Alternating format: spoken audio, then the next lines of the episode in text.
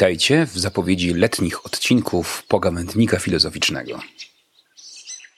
Postanowiliśmy opowiedzieć Wam, co będzie się działo w najbliższym czasie w naszym podcaście.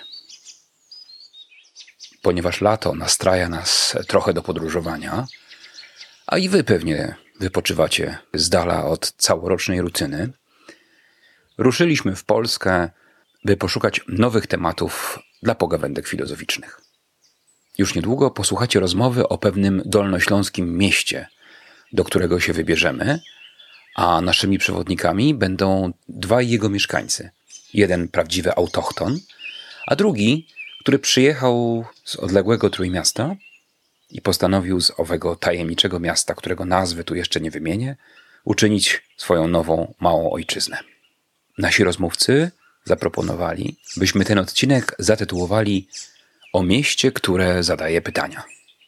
A właśnie pytania są chyba tym, co w filozofii cenimy sobie najbardziej.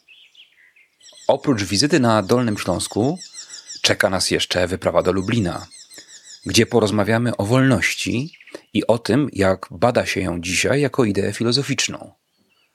Trafimy także do Trójmiasta, a ściślej Gdańska i Europejskiego Centrum Solidarności, gdzie porozmawiamy rzecz jasna o Solidarności właśnie.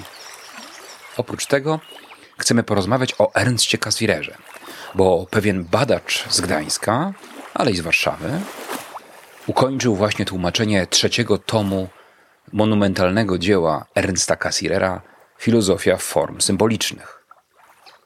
To nie koniec naszych wypraw. Będziemy także w Warszawie, gdzie z kolei porozmawiamy o bardzo ciekawej postaci z XIX wieku, która, można tak powiedzieć, przeżywa swoją drugą młodość, czyli o filozofię Bronisławie Trentowskim. Jak widzicie, czeka nas bardzo pracowite lato. Ale to nie koniec niespodzianek, bo przecież już we wrześniu odbywa się w Łodzi dwunasty zjazd filozoficzny, wielkie filozoficzne święto, z którego również planujemy przywieźć Wam kilka pogawędek. Jak widzicie, będzie się działo. A zatem, kiedy będziecie, jak pisał klasyk, śpiewać, tańczyć, latać, pływać, w słońcu, w ruchu wypoczywać, pamiętajcie, że będziemy tu dla Was, jak zawsze, co drugi poniedziałek. Dobrego odpoczynku i do usłyszenia.